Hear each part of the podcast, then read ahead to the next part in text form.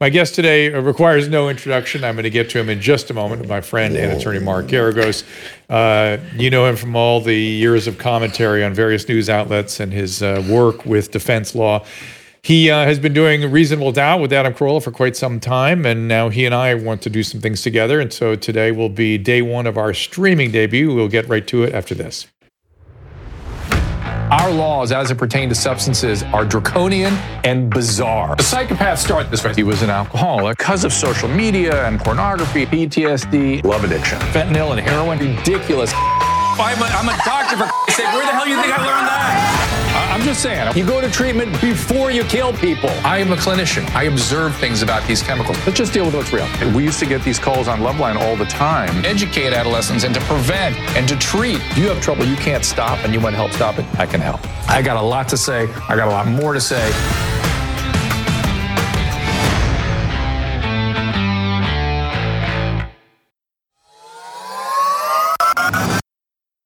I think everyone knows the next medical crisis could be just around the corner, whether it comes in the form of another pandemic or something much more routine like a tick bite. You and your family need to be prepared. That's where the wellness company comes in. You know the wellness company. We have their physicians on, like Dr. McCullough, frequently. The wellness company and their doctors are medical professionals you can trust. And their new medical emergency kits are the gold standard when it comes to keeping you safe and healthy. It's really it's a safety net. It's an insurance policy yeah, absolutely. that you hope you're not going to need, but if you need it, you sure as heck are going to wish you had it if you need it. Be ready for anything. This medical emergency kit contains an assortment of life-saving medications, including ivermectin, Z-Pak. The medical emergency kit provides a guidebook to aid in the safe use of all these life-saving medications. From anthrax to tick bites to COVID 19, the Wellness Company's medical emergency kit is exactly what you need to have on hand to be prepared. Rest assured, knowing that you have emergency antibiotics, antivirals, and antiparasitics on hand to help you and your family stay safe from whatever life throws at you next. Go to drdrew.com slash TWC. That is D-R-D-R-E-W dot com forward slash TWC to get 10% off today. Just click on that link. And so let's welcome my guest, Mark Geragos. Welcome, sir. How are you? I'm wonderful. And it kind of was a throwback. I came up the back stairs where my son used to sneak up into your house back in high school. So, so, I, so, we are in our home studio, which this used to be the playroom where the boys all congregated, particularly. Uh, do you know that this this room used to? I'll, I'll tell one story. My uh, wife, Jake's mother, did not like him playing whatever it was. Xbox. World of Warcraft, probably. Yeah, oh, no, no, no. The other one, the um, Call of Duty. That was a big, big game in here. And so one one day, Jake comes home and it's gone, and his video player is gone.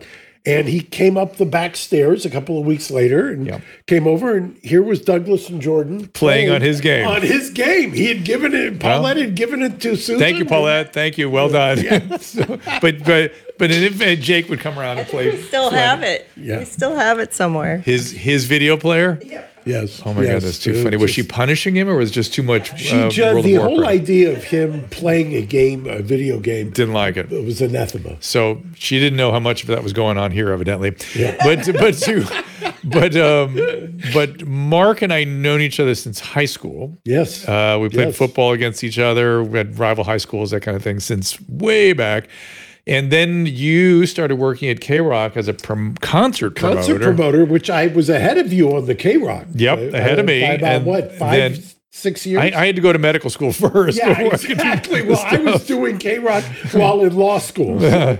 yeah, and so we had this crazy parallel path. And then your wife went to Westridge with my sister. Right and uh, and then they became friends, and yep. I think that's how we all got back together again. And then we've had this crazy existence with Douglas, who's your oldest triplet. Yep. Although we just saw your youngest triplet. Yeah, who came by, Paulina. Yep. But Douglas and Jake have had this kind of parallel friendship as well. So it's, it's so since it's, they were three, they yeah, outdid us. Actually, yes, they they certainly uh, did. They certainly did, and still see each other uh, with some frequency. How is his business going? Should we promote that? By the yeah, way, yeah, Dirty Taco. If you're in Grand Central, stop by. Jake is over there, and he's got some incredible.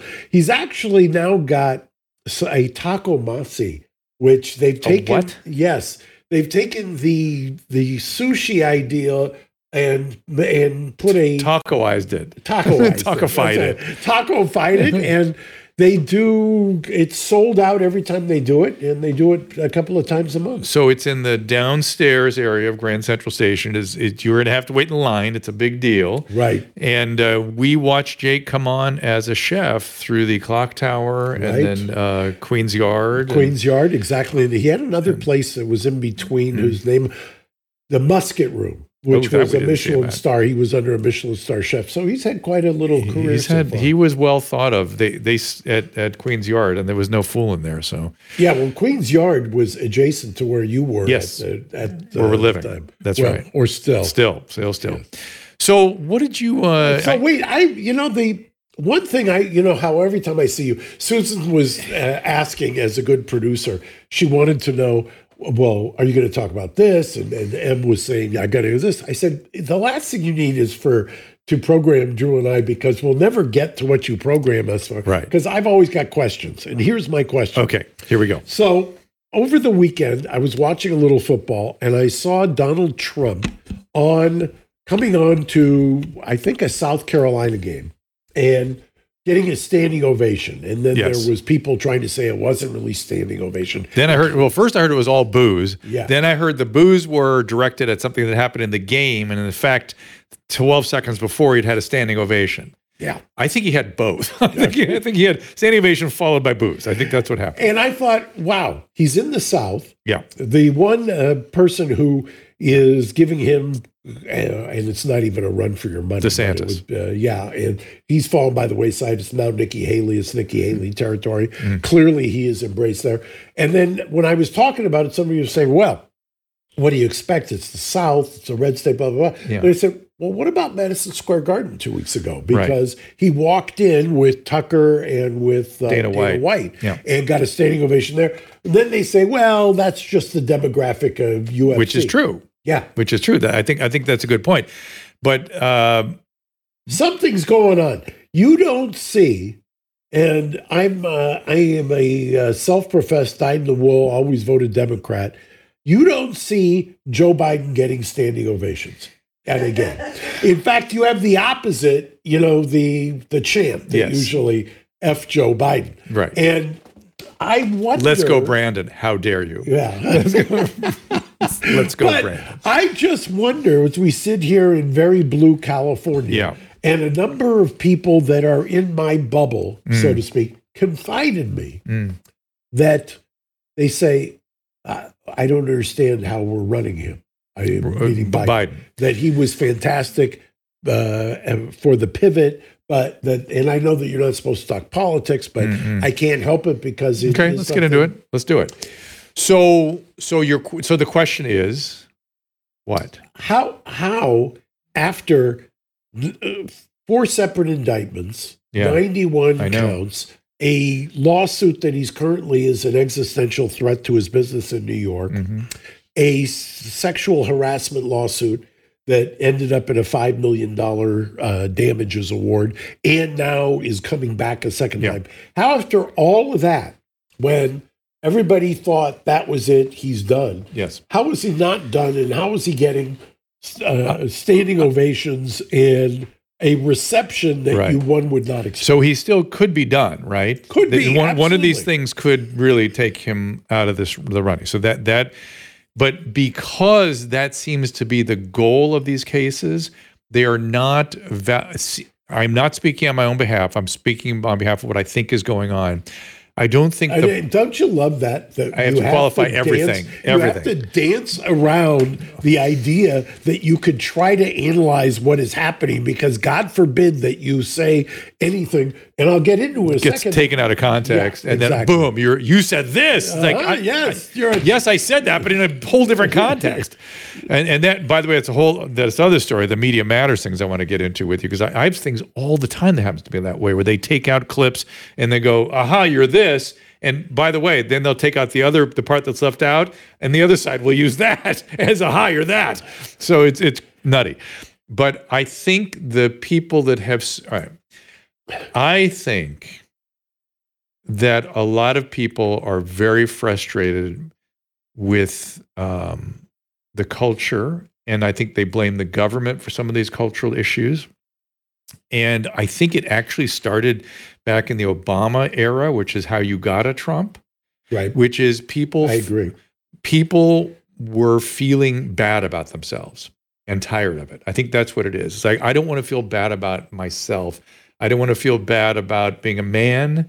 I don't want to feel bad about being white. I don't want to feel bad about being a what I, well you fill in the blank category that has been sort of should we say outed recently mm-hmm. sort of sort of called on the carpet and and i've always said look so just to qualify my position always been like good things come out of this because like I, I realize I have a very Eurocentric way of seeing. I have to really catch watch myself all the time. It's been helpful to me to be close. I'm always trying to ascend to the truth. So to get closer to the truth is is better for me. And if I have biases that get in the way of that, I want to know about it. I want to do better.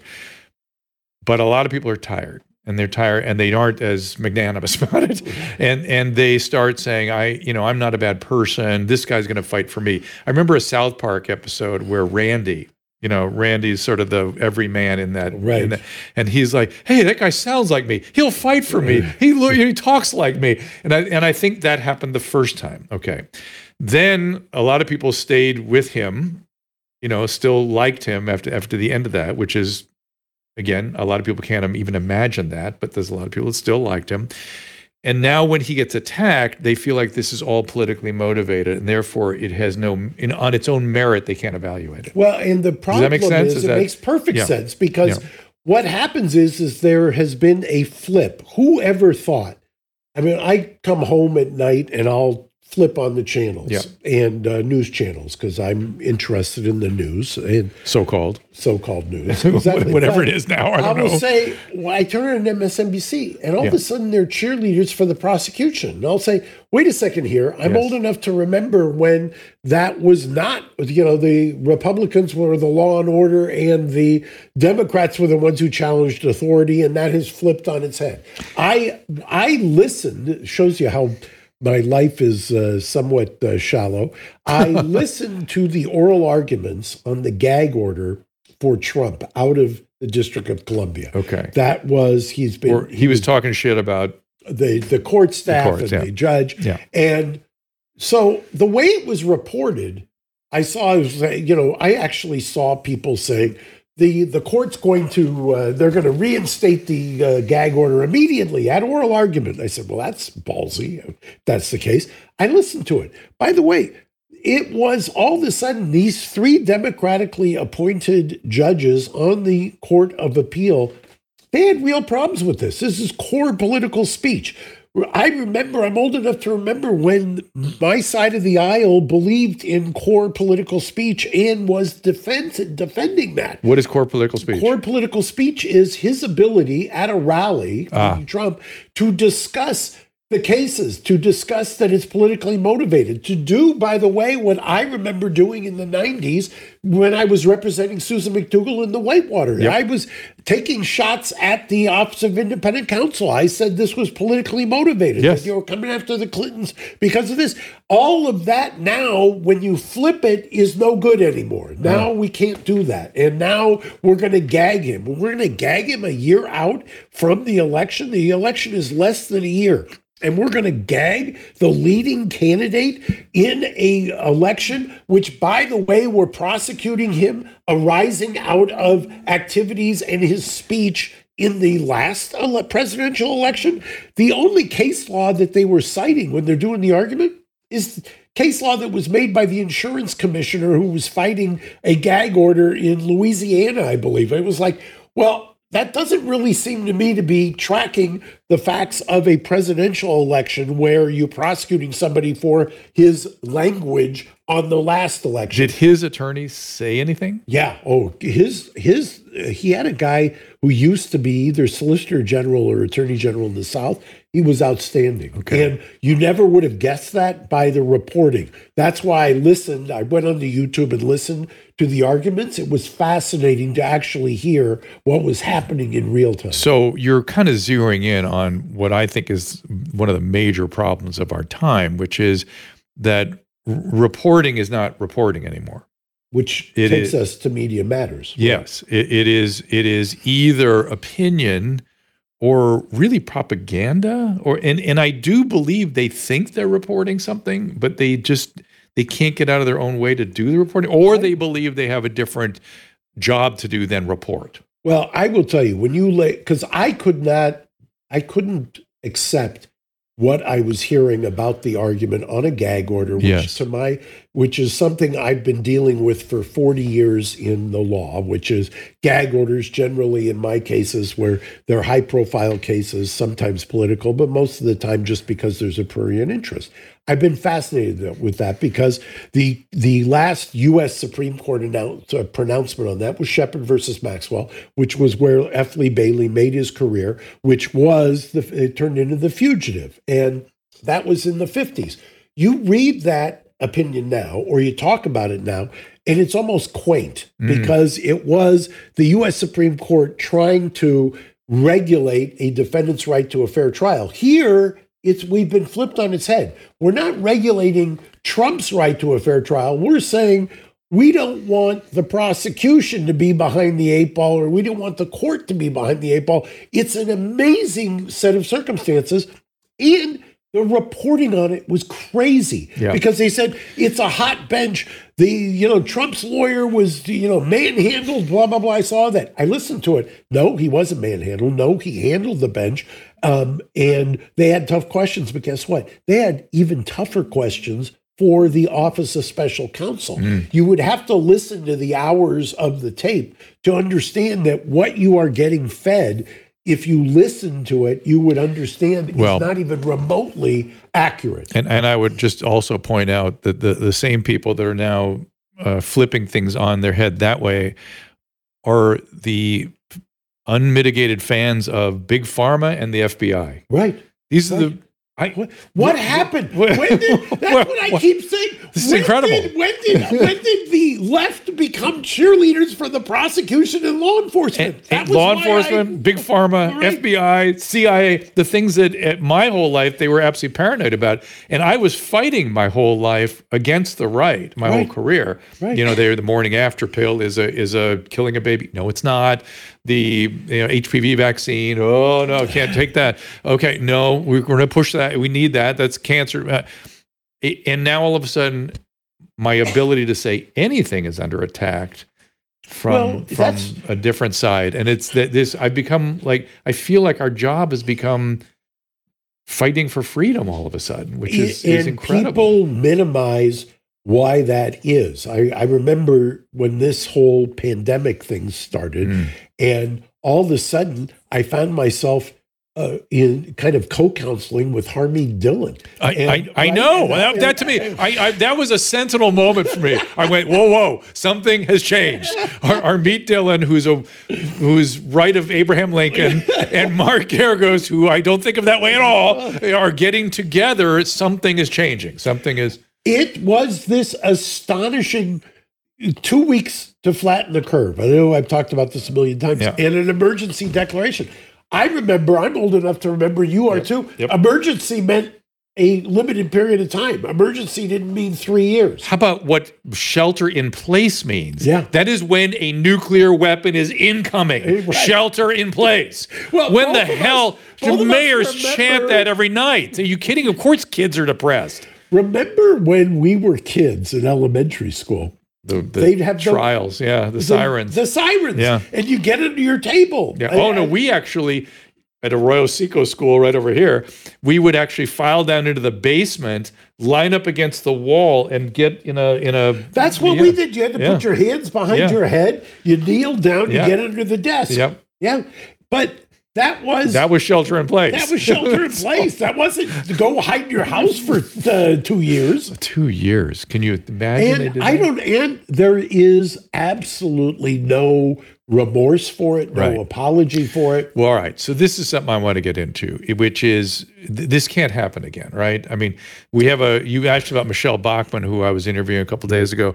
She is worried about the World Health Organization having this authority to put us under lock and key whenever they damn well please them. And by the way, Caleb, throw up the. Uh, the uh, medical emergencies of international concern graph up there. The medical emergency of international concerns were rare events, like the 1918 flu was. Right. Look at how many have happened since uh, COVID. All of a sudden, they're all the time. Yeah. That everything, every that blue line is the 1918 flu essentially, and then you have then you have everything else. All of a sudden, there's a bunch of other uh, right. Uh, everything everything gets amplified. Everything. I'm sorry. The blue H1N1 is the blue one, yeah. and then now all of a sudden everything's a medical emergency. Yeah, and they would have authority over all elected officials everywhere in every sovereign nation in the world. That's okay with people. We don't I, think that could be abused. I just don't. I was complaining the entire time that they lionized this case. It was a 1905 case called mm-hmm. Jacobson. Oh, I know. Go ahead. And all the yes, it came up all the time. Uh, that was all you had to do was yeah. kind of wave around Jacobson from yeah. 1905, and that was it. And uh, Jacobson basically said that a guy didn't want to get uh, a vaccine or something. Yeah, yeah. and he had to pay a two dollar fine or something yes. like that. And that became okay. We can just destroy you. We can do anything we want to your body in an emergency. Yeah. And, uh, and by the way, I don't agree with much of what Neil Gorsuch on the Supreme Court says, but when he says, Where was I when this became this towering presence, yes. this case? Yeah. I, I, tend to agree with him. Why, why, why all of a sudden did we just outsource or abdicate our fight against or our pushback? And where was the judicial branch pushing back on this? Well, that's my question. Is it is this so much of the excesses that were really just hysteria? That's what they were. There's hysterics.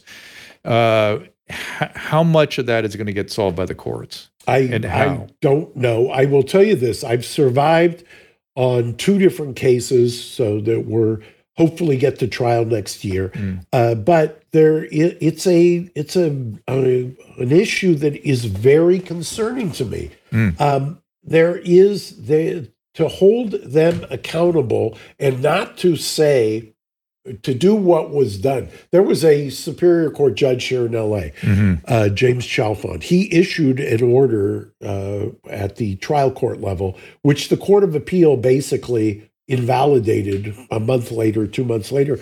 And they did it without really grappling with it. It was basically, we're judges, we're not going to get in the way of yes. Barbara Ferrer. I or, saw that. that. Yes. And, Which is an insane thing for them to do. Well, that's what I mean. Can yeah. you imagine you're going to, I mean, if you've got a, a, malady, a disease, or an ailment, are you going to go to um, somebody who's a non medical doctor and have them tell you what to do? That's what we did in the LA County case. Yeah. That's right. what we did. And by the way, uh, as it pertains to the state of California, let me frame it this way. If you are you, are you going to go to a pediatrician to get some advice on adult medicine because that's who was doing our our state level public health. Yeah. Which is common because pediatricians do the vaccine policies. Right. And so they put pediatricians in these state level offices. They do not have the training or the judgment to make calls on adult medicine. I, I noticed that when I interviewed Peter Hotez, who I found to be a lovely guy, smart. I agree with 90% of what he was saying. But all of a sudden, at the very end of the interview, he went berserko on me about how he didn't want to get COVID because his brain would shrink, and I don't want my brain to shrink. And I and I was so shocked by him saying that. I, I I'd read some data on it, and I thought, oh, he doesn't understand that that happens to older adults whenever they get sick. You get a little right. brain shrink, and then it comes back. Right. And then it gets good normalizes. He he has no understanding of that because he's a pediatrician. It doesn't happen to kids. And I thought, oh, he's in a panic about this thing because he has no judgment about it. And that because was the thing that, that if, went. If you see, if everybody you see is under 10 years old. Yes. Then it's a different, I don't, I wouldn't dare treat at that age because I don't know, I have no judgment. I don't know. I, I do it very, it's a very different training, a different experience. All right. So I, I don't think I answered your question. You didn't Wait, answer my question. So yeah. I'm going back. Yeah. The question is Come on. What is Come on. The, what is the phenomena that is happening in America right now? Because I will tell you, the people were scratching their heads last week. Five out of the six swing states, yeah, Biden is now losing. Yes, and and Trump is winning. And Trump is winning. Now people could look at RFK and go, ah, that's the problem because yeah. he is he is, a, is, sucking up a lot of the. Uh, He's the, winning amongst independents. Yes. Oh, yeah. So, I, I'm an independent. I get the appeal. I right. get it. And then he is dismissed as a conspiracy theorist. By the way, this is a guy who has spent his entire adult career doing environmental law yes. at the highest level effectively. Yeah. So his his being called a conspiracy theorist is the same as the reporting on the gag order. Correct. It's bullshit. Right. Now, I had an experience. Uh, and by the way, it's an ad hominem attack. For those who haven't always. taken high school logic, when you start to call somebody a conspiracy theorist as opposed to deal with their argument, all you're doing is attacking the person, not the argument. And you've lost the argument. Yeah. Otherwise, why fallacy. would you why would you do that? Well, because they had so much success with it with Trump. Right. They loved doing it to him. And I noticed it. I went to a symposium at the White House, probably the second year of the Trump presidency or something, maybe the first year even. And it was on the opioid thing. Right. And uh, I was very, very concerned about that then. And it was really interesting. It was, they had cabinet level, like six of the, how many? Other 11 cabinet, 12? Yeah, uh, we had like six, we had, you know, Homeland Security, we had Jeff Sessions was there. Right. We had, um, General, you had the Department of Health and Human H- Services. We didn't have right? HHS, we didn't have Azar there, but we had. Um, Commerce? The, the neurosurgeon. I'm blanking on his name right now. Oh, um, uh, who was his opponent in the yes, primaries? Yes, right. help me, somebody in Arizona. God damn it. anyway, really, I got to know him very well, and he's a good, good man. And um, who, by the way, was always well thought of as a neurosurgeon. Oh my God, yes. He ran in the Republican. Ben Carson. Another flip. exactly. Then what all is of a sudden it? he became Caleb. Uh, what? Ben Carson. Caleb. Ben Carson. ben Carson. Thank you very much, Dr. Carson. But in that, it was a day long symposium about what to do. And a lot of really interesting things were presented. It was like six hours or something. And in there, Jeff Sessions sat down and he goes, I, I really, I admired, I, he, his esteem went way up for me that day. He goes, because I've been doing this a long time with that crazy accent. and he goes, I know how to handle this. I'm going to stop this thing. I'm going to put a stop to the prescribing of the opiates. You, you watch me. I, in about six months, it's going to stop. You watch what I'm going to do. It's going to take care of it. And what did he do? He put the doctors that were killing people in jail. And he knew that when you, you don't have to do that for two or three doctors, and physicians freeze, they just become panicked. And it immediately stopped. It immediately. That's when the prescribing of oral opiates ceased. It was Jeff Sessions that did it. And you would never know that or recognize it because he was considered, you know, the the right wing whack job. He was a whack job. Not only that, this is the part that got my attention. All these incredible things were being presented all day long. At the end, unexpectedly, we didn't expect this. Trump marches in and goes to the front of the room and takes the mic. And he's out there just sort of be, talking and BSing. And he, the showman that he is, he had a, he goes, "Oh, Steve, you're in the front row. Steve, tell your story." He gets him up. The dude starts sobbing. He lost his son to opiates and this incredible story. He goes, "We we got to take care of this. This is one story. It's lots." Of, Steve sits down. He, he keeps talking, and he goes, "I don't know what we do." He goes, "You know, some countries they make the dealers pay the ultimate cause for the ultimate price for this, but I I don't think we're going to do that. But I we got to think of everything." Entire day symposium the only thing the press reports is Trump says we should kill drug dealers. That is uh, out of this incredible day. That is the only thing that's reported. Have you ever heard of Gell-Mann amnesia? Yes. yes. This is all Gell-Mann amnesia on our part. We because Gell-Mann, just for people, just to, let me explain it to the. Me have the camera here. So Dr. Gell-Mann was a famous physicist, and every time he'd notice a paper, an article in the paper about physics, it was a million miles from accurate. It was just wrong. And he'd go, God, they cannot get physics. But then he'd go on to read politics and world affairs and assume that was all correct. It's all wrong. It's all off. It's and all you need is an experience like I had in the East Room of the White House, or have them write a story about you then you see how far they are from the truth. I, I or anything for that. I've had matter. that for 25 years. You do a uh, when I'm trying a high profile case. Yes, I will be in the courtroom and I will spend the day there. I'll cross examine a witness. Then I'll go back. I'll turn on the TV to see a recap, and it bears no resemblance to what actually happened in the. All right, so I want to pick up there. We got to take a little bit of break here, but I that that to me is such a major, major, major problem. And my question is: Are there remedies for this? Can we do something about it? And uh, maybe Elon Musk has started something here. I've got a lot to say on that too. All right, we'll come back with that. Mark Geragos, where do you want people to go? Website and. Uh, you know, reasonable doubt. How reasonable doubt. Reasonable See this in the podcast, Reasonable Doubt. We'll be right back. If you're trying to figure out the right present for someone, you will not go wrong with gifting the most comfortable sheets, clothing, and accessories that your friends and family have ever felt. Of course, I'm talking about Cozy Earth. Cozy Earth has the softest and most comfortable sheets, blankets, towels, PJs, joggers, and more guaranteed. Susan and I love them. In fact, we still have Cozy Earth sheets on our bed. I slept in them last night. I was thinking of how great they were. And look at this. I'm wearing one of their super comfortable t-shirts right now.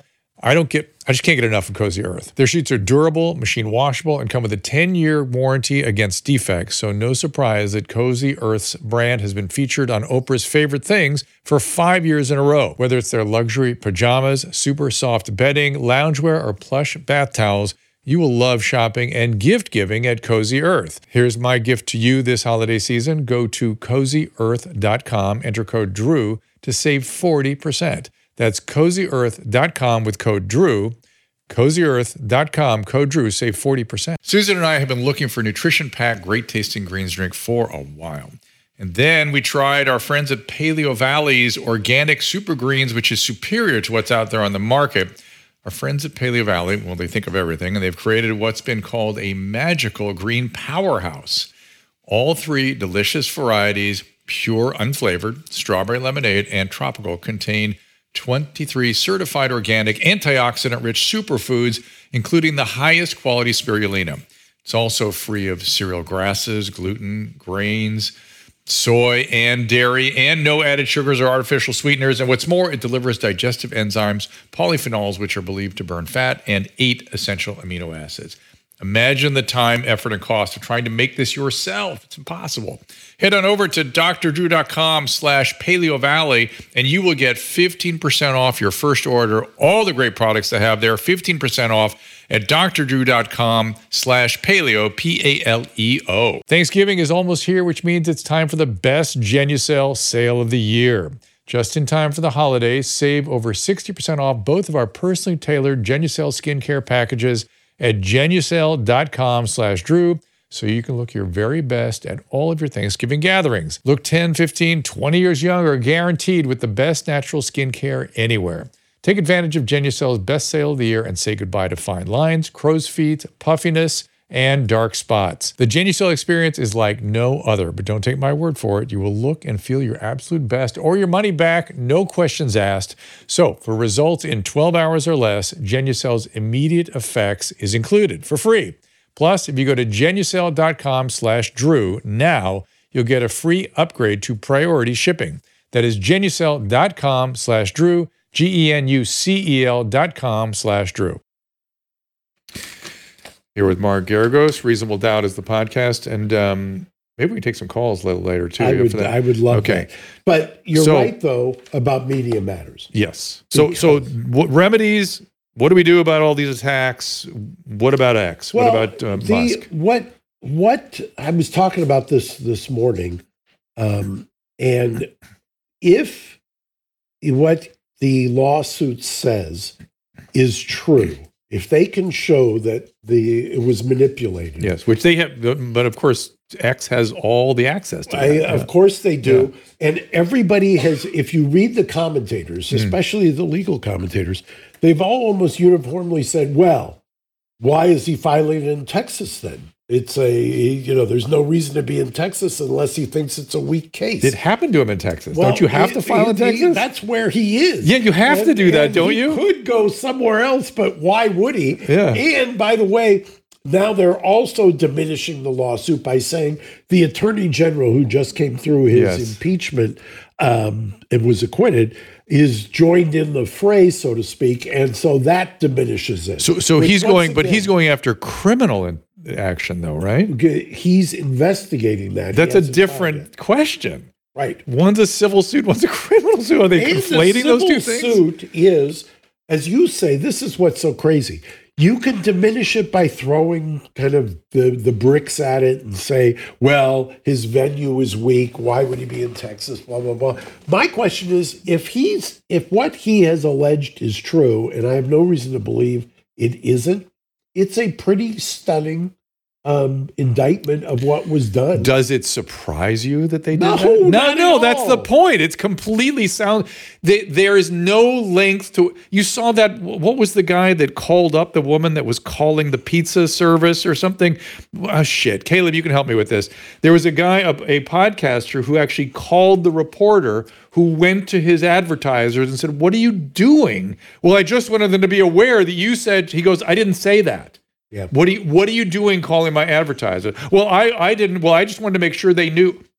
Make sure they knew. Is that your job as reporter? By By the way, it's it's the opposite of what journalism, what they teach in journalism. Unless they, I, who knows what they're teaching now, right? Well, I, I, I worry about institutions these days. Because talking about Dave if Portnoy? you're going to Portnoy, yeah, yes, Portnoy, yeah, yeah, exactly. So Thank you. If you're going to have opinion journalism, that's fine. Just call it out for that, is kind of my opinion. Yeah. Don't say this is, you know, our investigative report, no. which reveals blah, blah, blah. This By the opinion. way, there opinion. was a case uh, years ago in California, I know it well, where there was a action against Facebook for putting ads next to uh, and supporting ISIS style mm. uh, things. That got nowhere that got nowhere. Um, eh, but here he's got a, uh, I think, a tenable theory that they were basically manipulating the internal logarithms yeah. Yeah. and system in order to achieve what they wanted to achieve. Yeah. Yeah. If that's the case, there's there's an issue there. That's a legitimate issue. So as we see, you know, and anybody that's in the public now just gets attacked, right? Right. Constantly. And it's and a lot of it is social media, just ra- random individuals, but oftentimes it's organizations like Media Matters. Right. And oftentimes, Gell-Mann amnesia, it is filled with untruths and no no opportunity to respond to it and no attempt to establish the truth. Are there going to be remedies for this? Are well, there remedies? The only way is I will tell you that uh, from personal experience, the only way is if once again you get judges who are willing to look beyond kind of the knee jerk reaction, which is, oh, it's a journalistic entity, therefore I'm just going to give them a pass. But but they're not journalistic entities. These social media platforms, they're just platforms that. What about the individuals that you know that uh, attack that's people? The, that, that's the kind of interesting frontier that's got to be fought. Mm. The, so far, the platforms have been able to. Oh, we got a dog here. I do. the platforms have been able to wrap themselves up in kind of the immunities, yes. if you will, and yeah. that's a problem. You can't get past that generally. There are certain things, um, and uh, a very recent case where there's been lawsuits brought about the manipulation of social media and the addictive quality. Yes, and those have survived what what we call 12b6 motions, mm. which are in federal court the motions to dismiss on the face of the plea. So, so those are the ones that are sort of uh, bringing up the issue of the harm done to young people in Correct. particular, particularly Correct. young girls, right? and that it's and that it's it's targeted, that it's purposeful, right. that it's intentional. Right. I think that you're going to get at a certain point. I don't know that it's this case, as I wouldn't agree necessarily with Elon that it's a thermonuclear lawsuit. Mm. I, I, think that uh, maybe that was overstating the case, mm. but who knows? Let's wait and see if he survives the motion to dismiss, if mm. he gets into discovery, if he finds in discovery that the things he's alleged are true, then that could. I can see a a world where that might happen. The like I say, the knee jerk reaction, however, is to cloak the journalism with this idea of almost you have to prove something that is almost impossible in order to get over a hurdle. So, so this is back to your original question about how how does Trump walk in a stadium and get a standing ovation? People are really sick of this stuff and being helpless against it. Yeah, and, and they're, they're they're sick of companies that don't that that don't like their customers, that mistreat them or don't represent them or don't even market to them. They they just seem to not like them. And the same thing is true of most media content. It's like they're disdaining all these people. It's the basket of deplorables kind right. of thing. And by the way, one of the interesting things is there is a sense of community in that disaffection. So correct. That is it's creating parallel economies. Right. Yeah. Right. And there, and it's interesting to watch this unfold. Yes. And, what does that mean? What, what well, do you think we're going? I I is know, it the, is it all the playing out of a fight for freedom? Is that what this is? The that's both sides claim obviously. Uh. It's a fight for democracy. It's a fight for the Constitution. I mean, the, the the the right will say we're originalists. We're hewing to the text of the Constitution. The left will say this is a existential fight for democracy as we know it. So both use the same bromides. Uh. But at the at the bottom line is, if you can't understand the fact that each of you are talking past each other, yes, and that and not hearing each other and not all. hearing yeah. and that it's you're only taking a position when your ox is getting gored as the old expression is. That's and that's the only time you get worked up. Then you're never going to solve this. I don't like that I know. So, I know, so, so, so, if you had a magic wand, how would you get it towards moving towards solution? You know, my father used to have this uh, philosophy. He was my hero and was a he was a hard charging DA. I always tell the joke. First 13 years of my life, I thought my first name was dumb and my middle name was shit because that's all he ever called me. And um, but he had a philosophy that,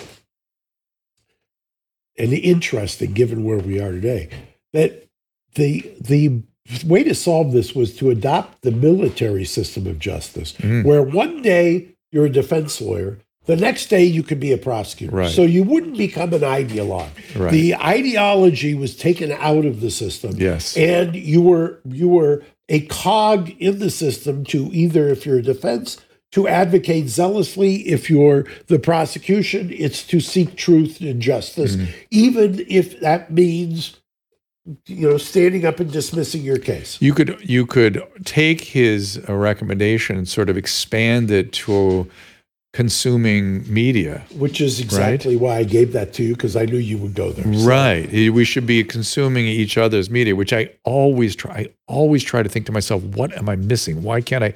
How can somebody think that way? It's hard. It's very hard. And that's very hard. I know that now you say get out of your silos, yes. and that's what it is. You yeah. can't just have conversations. You know who's great at this, in my opinion, Pete Buttigieg, because mm. Pete will go on to Fox and he will engage. Yeah. What are you afraid of? If you're so confident, why I'm with it. That's it, you want to reach the people that disagree with you. Those are exactly the ones you want to get exactly. to. And yeah. by the way, and I freely admit it's because I basically my entire adult career has been in the adversarial system. But you can agree to disagree in a courtroom and then walk back out and and be uh, that's a colleague. Yes, and that's how you get at at least a higher understanding of what truth is. Well, collegiality has has broken down, right? It's evaporated a little it's bit. Evaporated. Yeah, it's really bad in medicine now. Really yeah. bad. I, well, medicine is scary. Yeah. Well, what do you, when you say that, I agree with you. But what yeah. are you thinking?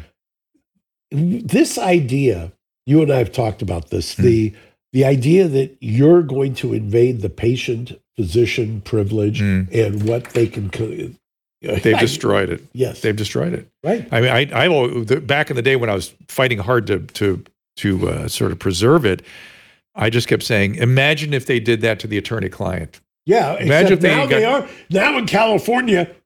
You've got the snitch rule, where you're supposed to snitch on a lawyer if you know he's doing something you know, uh, all that's asking for is every single lawsuit, you're going to snitch on your opponent and use the state bar as a cudgel. Um, you've got the fact that we're going to lower the requirements for the bar exam. Then now you've got what they're talking about. We're not even going to have a bar exam. Well, then you've just, eh, I mean, can you imagine if you started doing that in medicine? Oh, we, we're doing it. Yeah. The, the medical board is a cudgel. Yeah. Uh, and being used as such with impunity and absolutely no no concern for what it does to the practitioners.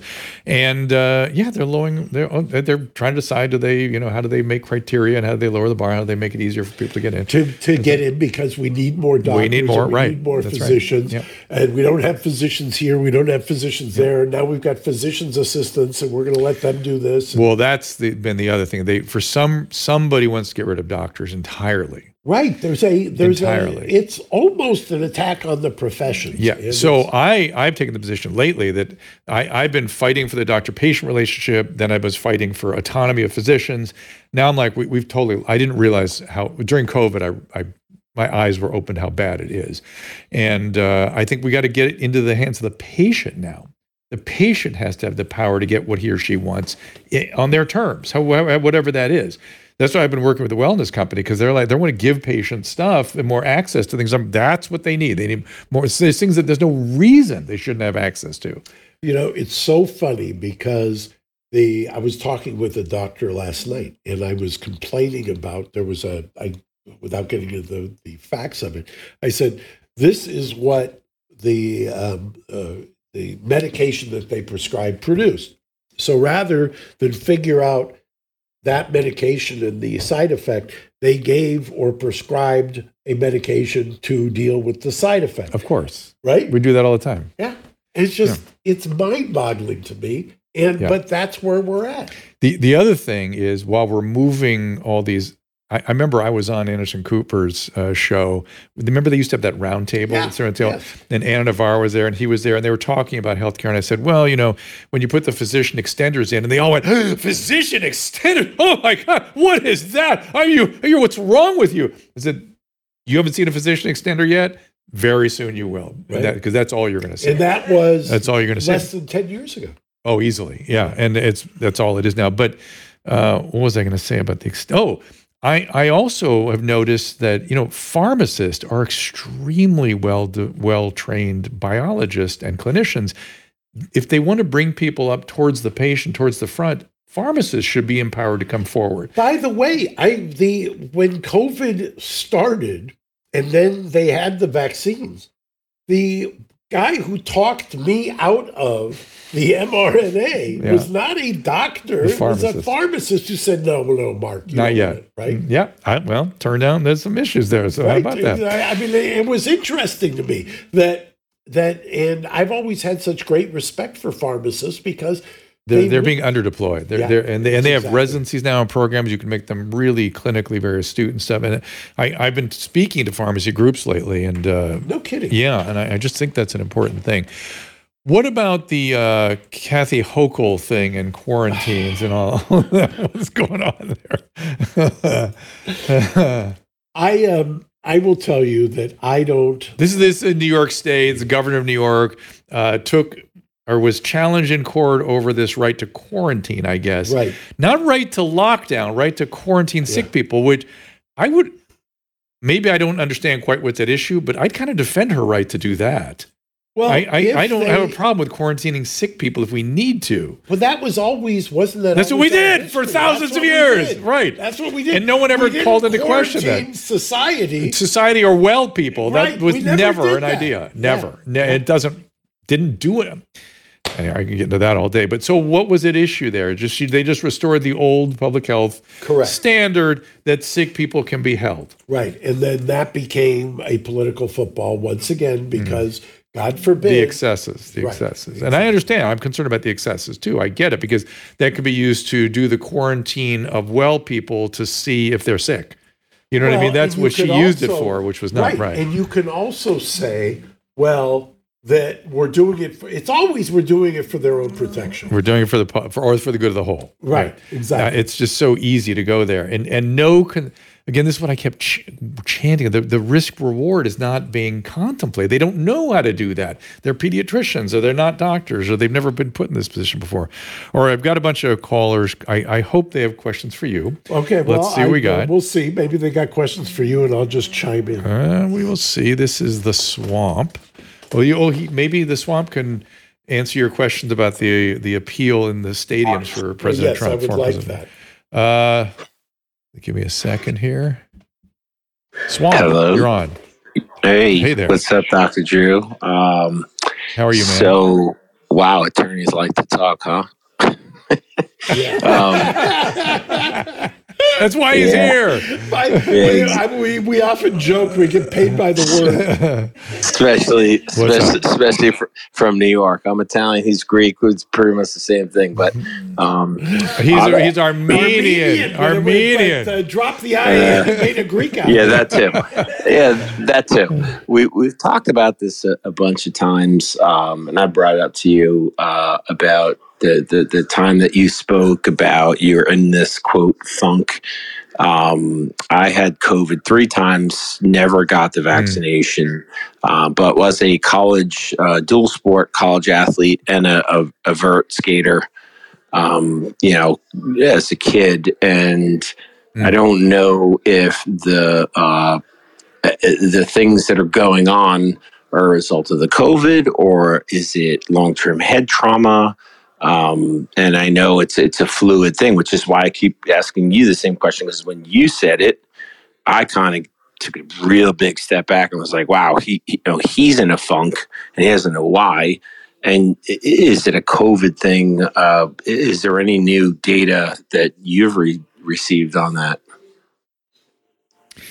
Be, be, very more specific with me. Well, are, are, you you talking about well, the cloudiness thing? We, are you talking about uh, depression? Uh, yes, yes, and yes. you okay. know, uh, so you know, the answer, of course, is yes and yes. so, yeah, not, not yeah, the third no, yes, but the yes and yes. So, so yes, uh, they're seeing a lot. They're learning a lot more about long COVID. Uh, even nasty long COVID stuff seems to resolve within three years. Okay. Uh, though I've seen some, I've seen some vaccine long COVID that seems to be going longer. So I don't know uh, exactly what it is. Does seem to be viral persistence. There was a theory that some of that viral persistence was causing this change in the life cycle of inflammatory cells in the central nervous system, which always fit for me what was going on. Uh, right. And uh, and then we don't know, you know, there's a lot of still question marks about, you know, vaccine effects. And then the effect, the lingering effects of the lockdown and the, uh oh, I just dropped off the. Uh, well, you know what? I would I would jump in. Well, I have made the anecdotal observation. Is there an exacerbation of mental illness? Oh, my God, yes. Well, just, um, well, there's ex- that, there's exacerbation of mental illness from COVID for sure. Look, there's a guy named, there's a famous psychiatrist in the early 20th century named Menninger. And at the end of the 1918 flu, he made a statement in like 1920, er, and he said, Look, I think almost everything I'm seeing now is related to COVID. I'm related to the 1918 flu. Uh, that he saw, he saw, he saw, and he listed a whole series of psychiatric conditions, not just depression. And he said, I think this is all related to that flu. And so, yes, of course. I mean, this thing did have a lot of central nervous system activity, and it does, of course, affect uh, our moods for sure. Whether it's causing other things, whether it's causing bipolar or thought disorders and things, I don't think so. But people are using more substances, and that's causing more of these thought problems well, and yeah, other I, conditions, I, including mood and anxiety. And, and, I agree because I do have, you know, two, uh, one high school kid and one in college. And I feel like we mm. lost an entire generation of oh. social skills and mm. mental aspects and et cetera, et cetera, et cetera, you know, uh, because they, they just didn't experience what you and I did listen, as a high school listen, junior. I, if you look back, we should put together, Caleb or Susan, we should put together a montage one of these days of me back in the early days of COVID going, oh my God, we are sacrificing we are sacrificing eight to 15 year olds. We are sacrificing them. Yeah. They are going to be destroyed, cognitively destroyed, developmentally destroyed in terms of their mood. It just was so predictable. And yet it went on and on and on without light, on without on, concern. Without any justification. Without concern. And you can see now the difference between a Florida and a Tennessee and a California in terms of what's happening with the kids. It's just you, so obvious. You're, you're absolutely right. And, and, and there's, there's uh, just, just the cognitive – uh, ability to speak in public or interact face to face to your point in the different states listen is is, is you know what I, what I keep hoping? The the people who do we we spoke to somebody uh, just recently. Susan who do we have as a guest that was talking about this issue about education? Jennifer Sey Jennifer Sey who was championing all this. And uh, I said to her, and I'll say it to you, uh, which is that I, I hope they get pissed. They should be furious at what government and well meaning officials did to them. And they should really think about that and become, frankly, extreme advocates for autonomy and freedom and you know individualized medicine and that sort of thing. So is it a is it a cultural, biological? Have you done the in terms of why the mood problem? Yeah. It is neurological from the COVID. Uh, we don't know the full impact of the, the, the vaccine yet. I think it's that's probably more sporadic. It is developmental. It is just because kids develop in interaction with peers, not with parents. It is cognitive. I mean, I, I was telling Jennifer Says a story that Susan got sick of me saying, and I'll say it to Mark just because I'm because he's here, which was uh, when the Ukrainian war broke out there was a ton of reporters at the Polish border interviewing the Ukrainian women with their children coming across the Ukrainian right. border. And to, they put a microphone in every woman's face. And I heard this interview a ton, a ton of times. It was the same interview. What do you think? Horrible. Our sons, our, our husbands, our fathers are back there fighting. This is a catastrophe. Then they would say in the next breath, but these kids, our kids, They've been out of school for two weeks. Two weeks. We have to get them back in school now. Two weeks in school in a country where they don't speak the language. It's that important. Just in school, immediately we understand how important that is. Two years we languished without without saying I'm sorry to what we did to a whole generation. Just wild. Wild. And so there's and then there's their their emotional development. Look, you tell a nine year old incoming nuclear weapon, shelter in place. And if you don't do what we're telling you to do, don't leave the confines of your room, you're going to kill your family.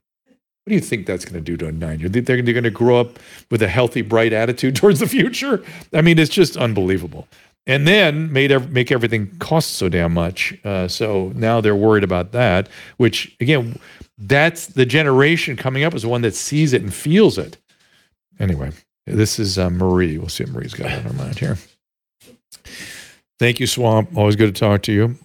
Ukrainian women. Mm-hmm, that's right my my heritage. You know, that's where my family is from. I'm well aware. The parallel economy has empowered us to care for our health, well-being, as well as longevity.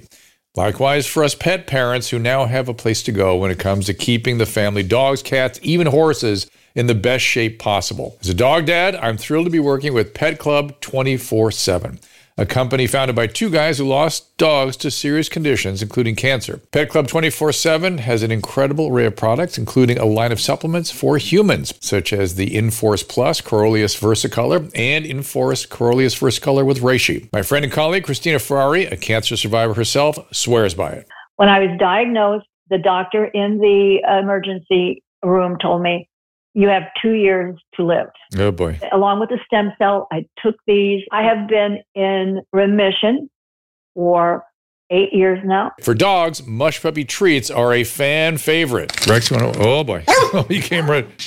Oh, there he is. They are also made with the Coriolus versicolor mushroom, which supports their immune system according to hundreds of clinical studies. Here's Kristen Ludlow, National Vice President. That strain does matter. We do have the most potent strain, and we also extract it in a proprietary way. And that's why we've been having such wonderful experiences with these products. Mush puppies are made here in the U.S. There are no fillers. It's non addicting. Your dog can't accidentally overdose. Go to drdrew.com slash petclub247 for discount off the list price. That is drdrew.com P E T C L U B 247, Pet Club 247. Marie, what you got there?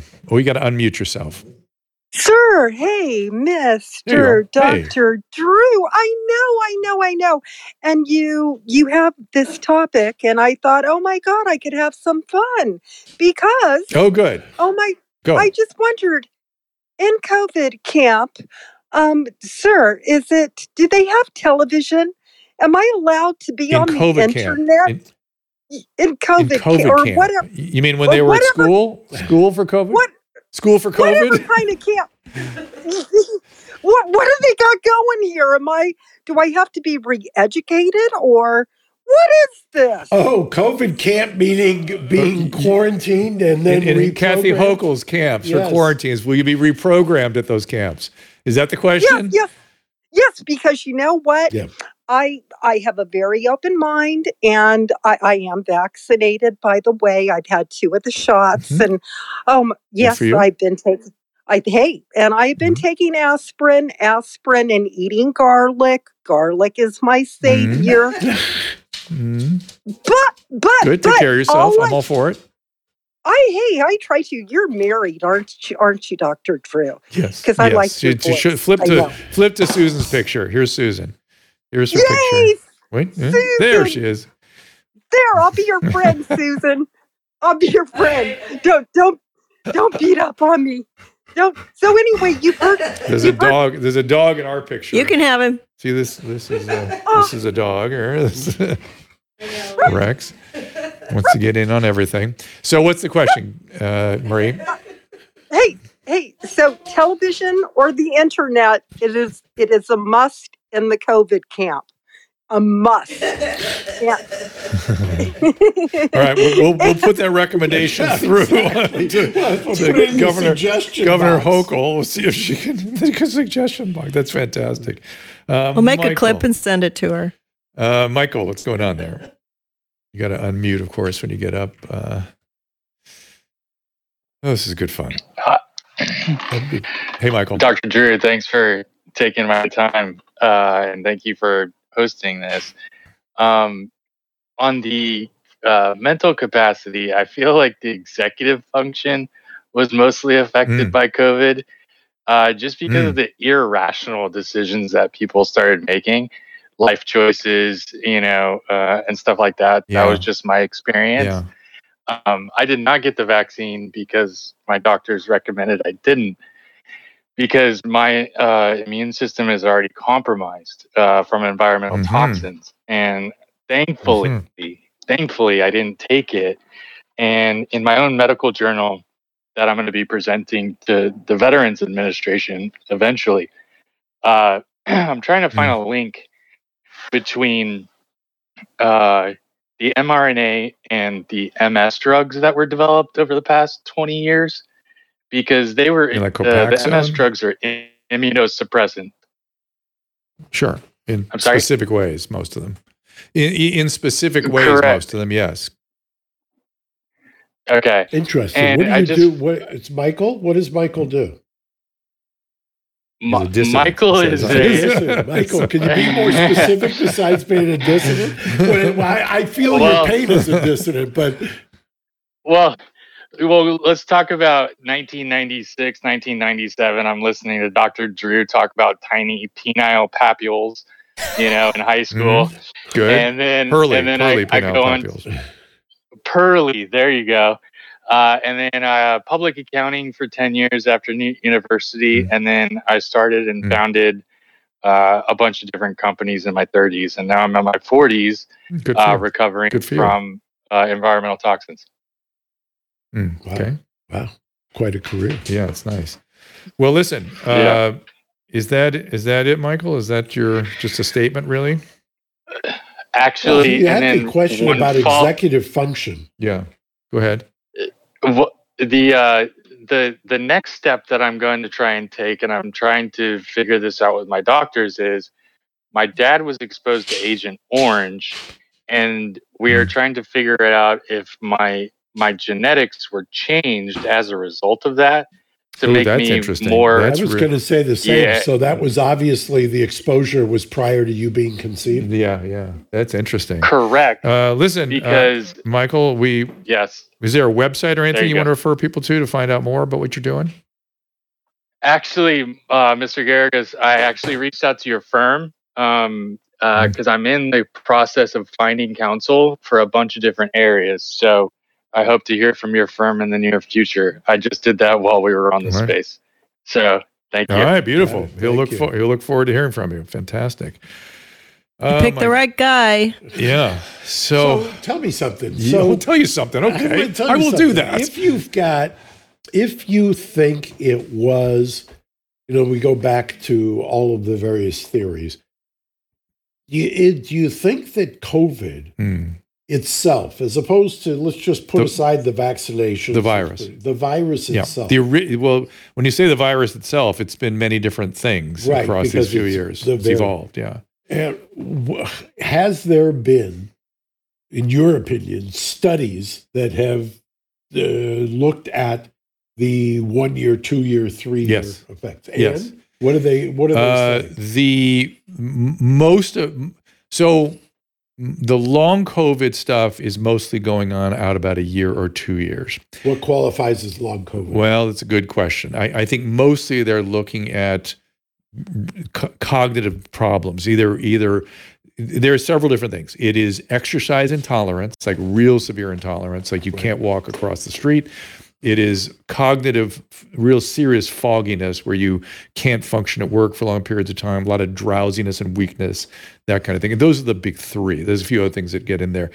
And most of those studies have been that I've seen are about a year or maybe two years. So meaning but, a year out from. Yes, they're okay. still having these symptoms. Two years still having these symptoms, and some of them same with the vaccine. The vaccine causes the same thing. Uh, what I've seen recently is studies three years out on taste and smell saying it gets better, which is sort of evidence that we could hope that some of these neurological symptoms are going to improve from the long COVID too. And if there, if the theory, although the mechanism is probably different, but okay. Why? Why? why well, they, they thought on the the thought on the the sense of smell was it was vascular a vasculopathy that damaged the nerve. When it's the long COVID, I think it's continued inflammation by a certain particular cell, viral persistence. So, is there any? Uh, has anybody distinguished? Because I, I would assume with the mass vaccination mm-hmm. that you can't you can't distinguish between, or maybe you can, the mRNA versus the non-mRNA. Have they done studies as to that? On who gets into trouble? Yeah. It, it looks like the studies I've seen, the best I can summarize that, answer your question, is that it is, the spike protein's the problem, it seems like. Though people are trying to make it the DNA plasmids and the uh, lipid nanoparticles and the, and the the the um, charge on the liquid. There's all these theories about things that could hurt you, but really the only consistent thing is the spike protein, and if that's around in high quantities, it seems to cause problems and the mRNA produces more spike for longer periods of time in many so people. So then the, the problems with the mRNA seem to be more. So it's amplified. Amplified, I think is a good way to say it. Okay. Eh, but we do see it from the other vaccines too, right? The ones that have that are producing the spike protein, that's the problem.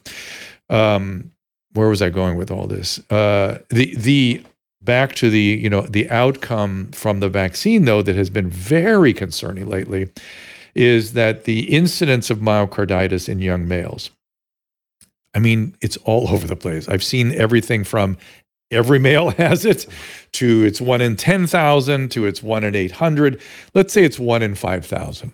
What okay. was it prior to before COVID was a thing? The, the myocarditis from, yes. from viruses or from right. a vaccine? From a, or just in the in the population in generally. the population generally.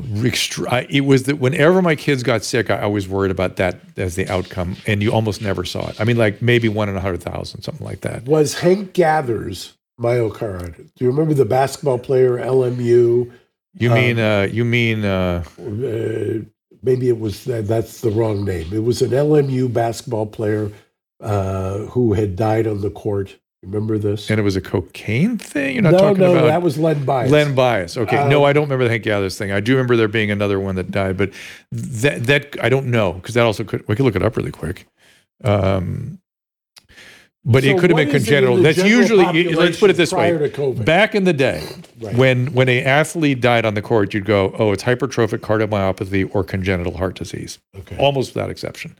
Uh, rarely it'd be some consequence of myocarditis down the road, but it was it's just unheard of to have my and myocarditis was. So why would you worry about it for the kids? Now? No, then. Oh, because it's so dreaded. It's just the dreaded, you know, mild viruses can exceedingly rare. I, like nutty that I would worry about it. Crazy that I would worry about it. so we're it. talking one hundred thousand, one and half a million, or something like that. Okay.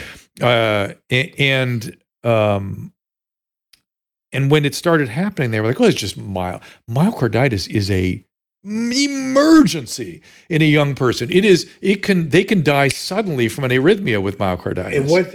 How does it?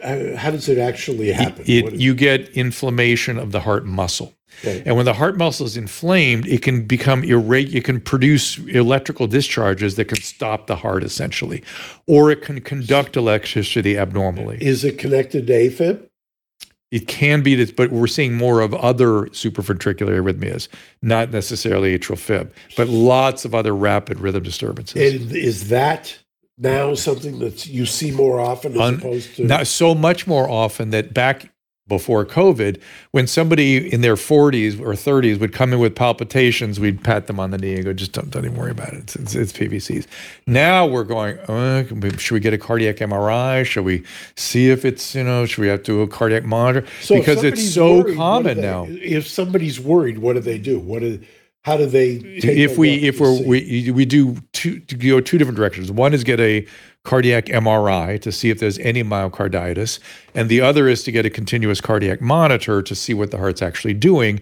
And many Will people monitor actually pick it up? It'll pick up not the myocarditis but the rhythm problems okay. that, the, the, the myocarditis is, may be causing Okay, so then you reverse engineer from the rhythm problem. Well, not, oftentimes people aren't doing that because they what they do is they just look at the overall heart function, going it's solid. Even if it is myocarditis, it's just causing rhythm problems. So, so I don't EKG really need to know. Would that show this? Not really. No. No. Okay. It's it's just it's an inflammation. It's a local inflammation. You can see it on MRI. But here's the troublesome part. There was an article in circulation, which is a major psych, uh, uh, cardiological journal that was out of, I think, Hong Kong that showed of all these kids that got myocarditis, half of them had persistent inflammation. I think it was at a year or six, I think it was a year, the year out. That is breathtaking information. And it's it was a, f- a couple of dozen kids, right? So it's one out of 800 or one out of 1,000 or one out of 5,000 that get it. So people went, oh, it was only 32 kids. I mean, what's the big deal? How many of those kids would have been hospitalized with COVID or gotten chronic medical disorder, but of potentially life threatening importance from COVID? The answer is zero. Wow. Zero. So, so that's where you can say that's where I'm worried. COVID, it's but it's not only is it the mRNA vaccine, it's doing it. Yes, it's rare, but it's even rarer to get into serious trouble in that age group with no antecedents, with no other medical problems from COVID. So you're taking so why are we pushing it in that age group? They they should take it if their doctor wants them to take it or they want to take it, but to mandate it, see I think where this where are really going to get involved is where some college kids end up with serious life-threatening long-term problems because of mandated vaccine that did not protect them from anything relevant it didn't prevent transmission right. and it didn't it, it wasn't meaningful to that age group at all well, in terms of getting emergency COVID. authorizations or, or uh, Re- remain right. and there hasn't exactly. been full approval right. and even with full approval they'd still have tons of protection but I, I don't see how the universities are going to be protected from mandates that bioethicists around the globe said I don't think you have the data to do this and uh, and they were they were fired. There's a famous case of Aaron Kheriaty. He was the head of, um, you know, this, his story. Right. I do. He was a decorated psychiatrist, psychiatric teacher at University of California, Irvine, head of their bioethics department for years. When they came up with the mandate, he raised his hand and says, "I don't think you have the I don't think you have the data to to justify a mandate. You can't you can't bioethically uh, require people to do something that has in, not significant benefit and maybe some real harm." He was fired. Yeah and now he's in he's a plaintiff in Biden versus Missouri. Right. And that's is, before the Supreme Court now. How do you think that's going to go? I think that the Supreme Court is going to rule that the district court was right and refuse to hear it then? Yeah. Just refuse to hear it. Yeah. And then that's it. Then what happens? Then it becomes the court of appeal decision, basically. But but I mean, then what what does that mean? Well, they they they they can sidestep legally or procedurally, I should say, by just mooting it, so to speak. But I don't know that they'll do it. I, I am just interested in watching procedurally how this unfolds. But, but, let's say it goes back to the Court of Appeals as their their decision stands. Right. What, what, does that What does that mean for the country? What does that mean for people I that are? What does it mean for these mandates? What does this all mean? It, it's a very. I don't think it has any realistic impact on the mandates. I think that it has more to do with the um, the idea of manipulation, social media information through social media. And so there'll be new law then, or the people. I don't know that there'd even be new law. I think you would. I think you would have causes of action from the various people who were targeted. I mean, you know, you were some right. so were somebody uh, exactly, and I, I, may have you as a plaintiff. Let's do it. Let's do this because I do think I think we have an obligation to well you see this stuff through. How many times? Oh my goodness, I can't even count. And all all Gell-Mann amnesia stuff, all either carefully edited so it was twisted. Uh, look, I made a comment about a Chinese bot uh, two days ago and immediately got attacked with with well edited videos and things. I thought, oh, that's interesting because it might be more than just our government in there right. manipulating things. So it's uh, oh, Susan loved that. She, she, is a she is a CCP. Um, yeah, I was going to say this is right up her alley. Oh, but Mark and I worked together at the beginning of the Dr. Droops deal, and oh, right, we never right, figured out who that mofo was. But um, and I'm still wondering why we can't find out. well, Mark, how would you how would you find how would you find out? I want to know it? who that guy was. But how would you do it? I mean, he said we some, tried. Yeah, we tried. We just we couldn't. Well, I kind of have an idea, but it's like, don't you think YouTube should tell us who who did that hit piece on us? Should they have they? no obligation? I mean, I, I think that it's like Kelly said, I don't like to take advice from people that I don't know who it is. Like I'm I'll have a conversation with you if I know who you are. You know? And it's just it it's still they're still anonymous and their their video's still up there. But anyways, Mark and I went down the AI bot thing with YouTube for a while and you know, he's he knows what I've been through yes, with that. I, I, watched it. I had a front row seat. Yeah. You know what's interesting about, about that video? That that so so that video excluded, carefully cut out what I said at the end of every comment where I was being a little hubristic and excessive. I just said, look, just listen to the CDC, listen to Fauci, they'll get us through this every single time. I remember. Now that that clip, that part has emerged as you see how wrong he was. he shouldn't have. He shouldn't have said anything about the CDC or Dr. Fauci. They're adulterated.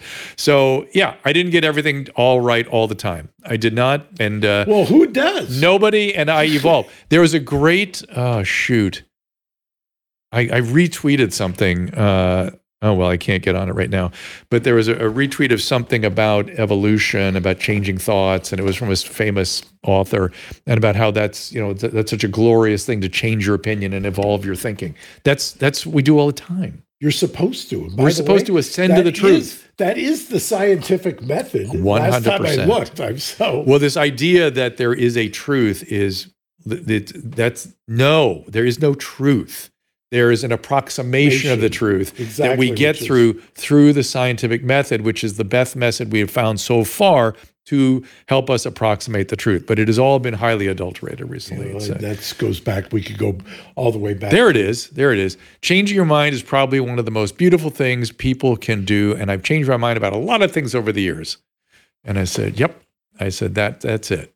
There it is. It was Monica Gandhi put that up. So, all right, my friend. Well, we have abused your time sufficiently. Uh, it's always Thank a pleasure. great to see. He was really shocked to see you came into studio. I yes. was shocked that that that Susan required you to. Number one. No, he's our first guest, I, I, in-house I studio. I love guest. being the first guest. Yeah, and he lives near us, and he's. But he's, secondly, that that she was able to persuade you to do it. I mean, persuading the persuaders, pretty pretty impressive. I, I was and I was like, I, I didn't, I sort of didn't think about it till you were driving in. I was like, what are you doing? You've, you've made it. He doesn't come in for anybody. What have you done here? But, but you know what? You look really good on camera, and it, it was nice. It, the shot looks good, and I well, think we'll I, keep I this. I enjoyed coming up here and. I will tell Jake that I saw where his video yeah. used to We'll tell Paulette where, where, exactly. where it ended I know. Up. So she'll be more interested in the fact that he played uh, conservatively 700 hours of Call of Duty up yeah. here in this room. Thank you. All right, my friend. He's got to go. He's got to go. We'll let him go. Uh, I will sort of let me wrap up here. Uh, let's put the you. You can go. I appreciate I'm, it. I'm, I'm, He's got to be somewhere. Yep. Uh, there we go. Seamus Bruner in here tomorrow with Dr. Victory. Steve O is going to be in on the first. We're going to take Are we going to take Wednesday and Thursday off, Susan? We're not going to do those from Austin. Is that correct? No, we're not going to do it from Austin. Oh, we'll see. It's on my schedule. Tom Renz comes back on uh, December 4th. He's been around lately with some interesting stuff. Nicole Angemi, whom, if you know. But we have Steve on Friday, so that's why we're not doing Tuesday and Wednesday. Right. He'll be in studio as well. Which is crazy. uh, and uh, Nicole Angemi is very, has one of the most popular Instagram sites out there where she puts all these pathology specimens. She's an autopsy technician, is very knowledgeable about pathology, and is very committed to uh, medical education of the public and her sort of she has a similar thought to i do is you should know this stuff. Why don't you know it? I, i've sort of um, expanded that little philosophy to thinking not only should you know it you should have access to things you need cheaply and easily that you could easily understand how to use on your own without going to the emergency room or the urgent care or tele, even telehealth though telehealth can be an important uh, part of uh, helping you ask answer questions about what you should and shouldn't be doing. I, am a very supporter of that. And then Ed Dowd in here on December 6th with uh, Dr. Kelly Victory again. And uh, Ed, of course, always giving us uh, wild uh, updates to think about in his data. I do know that the uh, the Society of Actuarials has come up with some grave concerns.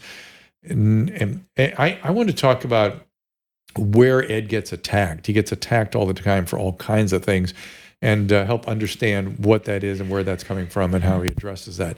Susan wants to also. I, I, want to mention a shout out to our sponsors. TWC is having Cyber Monday sale, so last day to get your discounts at drdrew.com/slash TWC. Oh, get your emergency kit under that Christmas tree for the one you love. And by the way. Is what is their sleep a product called? Restful Sleep or something? Yes. It it is the best I, I i'm you know i'm sort of a supplement skeptic by nature. So you have to i have to see the data. I have to i have to really kind of get my head around that you're doing something with it.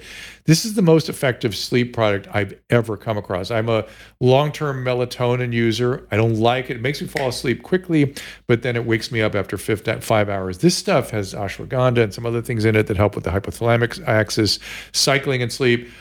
I am I, I, can't, I can't tell you how impressed I am with this product. Yeah. Is it called Restful Sleep? You want to look it up real quick? I think so. Called, it, Go to drdrew.com slash TWC. I made you, I made Douglas use it. I made you use it. Did you try it yet? Yes, I did. Did it help? And yeah, and did melatonin makes me one? very sleepy in the morning. You take so one or two? I took two. And it worked, right? It worked great. Uh, we have these uh, rings that monitor our sleep, and so Oura I've seen the objective results of it. I'm just your Oura I, ring. I, am just, I'm, I'm, just, I, I'm amazed. I'm, I'm yeah, amazed. it works. I'm not it's saying it's going to work for everybody. I don't know for sure.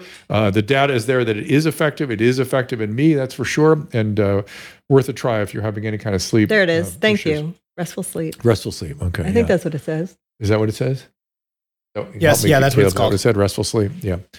All right. Do you have sleep problems? I recommend uh, he, uh, he can't sleep. He has a new yeah, baby. Yeah. The, yeah my sleep problems sleep. don't rub more it to do with baby. Yeah. Thanks. Thanks for bringing that up. Yeah.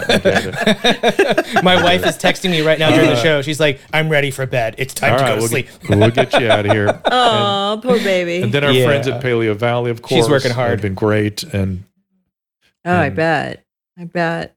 But listen, just head on over to all our sponsors. Our sponsor page is at drdrew.com slash sponsors. So get all a lot your, of good uh, discount discounts codes there. For uh, yeah, I highly suggest going there today, especially because we're like Cyber Monday deals and all throughout this week. Like, go get those coupon codes. There are some big ones there. Some of them do like 40% off with these coupon codes. So go to drdrew.com slash sponsors yeah. very fast now. Great. Yeah. So all our, uh, we've been get really your toothbrush and get your your teeth whitening kit. We have some great Christmas gifts well, over there. Paleo. But you got to get an emergency kit for for your family. Uh, we're we are going through the bone broth like ridiculous. and We need more, to get more. We go through so much of that.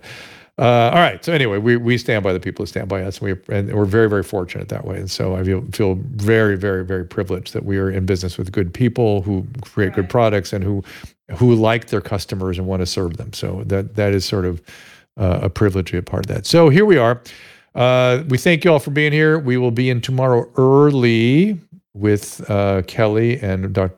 Seamus Bruner. Yes, we will. Uh, at noontime Pacific, and then 3 p.m. Eastern. 3 p.m. Eastern. And on Friday, when we return, will also be a noontime visit, correct? Yes, yes with Steve O. We are going to use the studio again. And then we'll go back to uh, a regular schedule. We're going to have our own cameras on on Friday. So oh, we'll have them by then. Yes, well, we're borrowing exciting. these today. Caleb got he, she, he had some excitement today, but he needs to go to bed now. So very quickly, uh, yeah. next week though is going to be. on the on the fourth, fifth, and sixth is actually a Monday, Tuesday, Wednesday, rather than a Tuesday, Wednesday, Thursday, because Thursday I'm having a shoulder procedure. So I'll tell you all about that. So, and that's good, good slate of guests there on that week. So we will see. We're all set. We'll see you then. Thank you. Ask Dr. Drew is produced by Caleb Nation and Susan Pinsky. As a reminder, the discussions here are not a substitute for medical care, diagnosis, or treatment. This show is intended for educational and informational purposes only. I am a licensed physician, but I am not a replacement for your personal doctor, and I am not practicing medicine here. Always remember that our understanding of medicine and science is constantly evolving. Though my opinion is based on the information that is available to me today, some of the contents of this show could be outdated in the future. Be sure to check with trusted resources in case any of the information has been updated since this was published. If you or someone you know is in immediate danger, don't call me, call 911. If you're feeling hopeless or suicidal, call the National Suicide Prevention Lifeline at 800 273 8255. You can find more of my recommended organizations and helpful resources at drdrew.com slash help.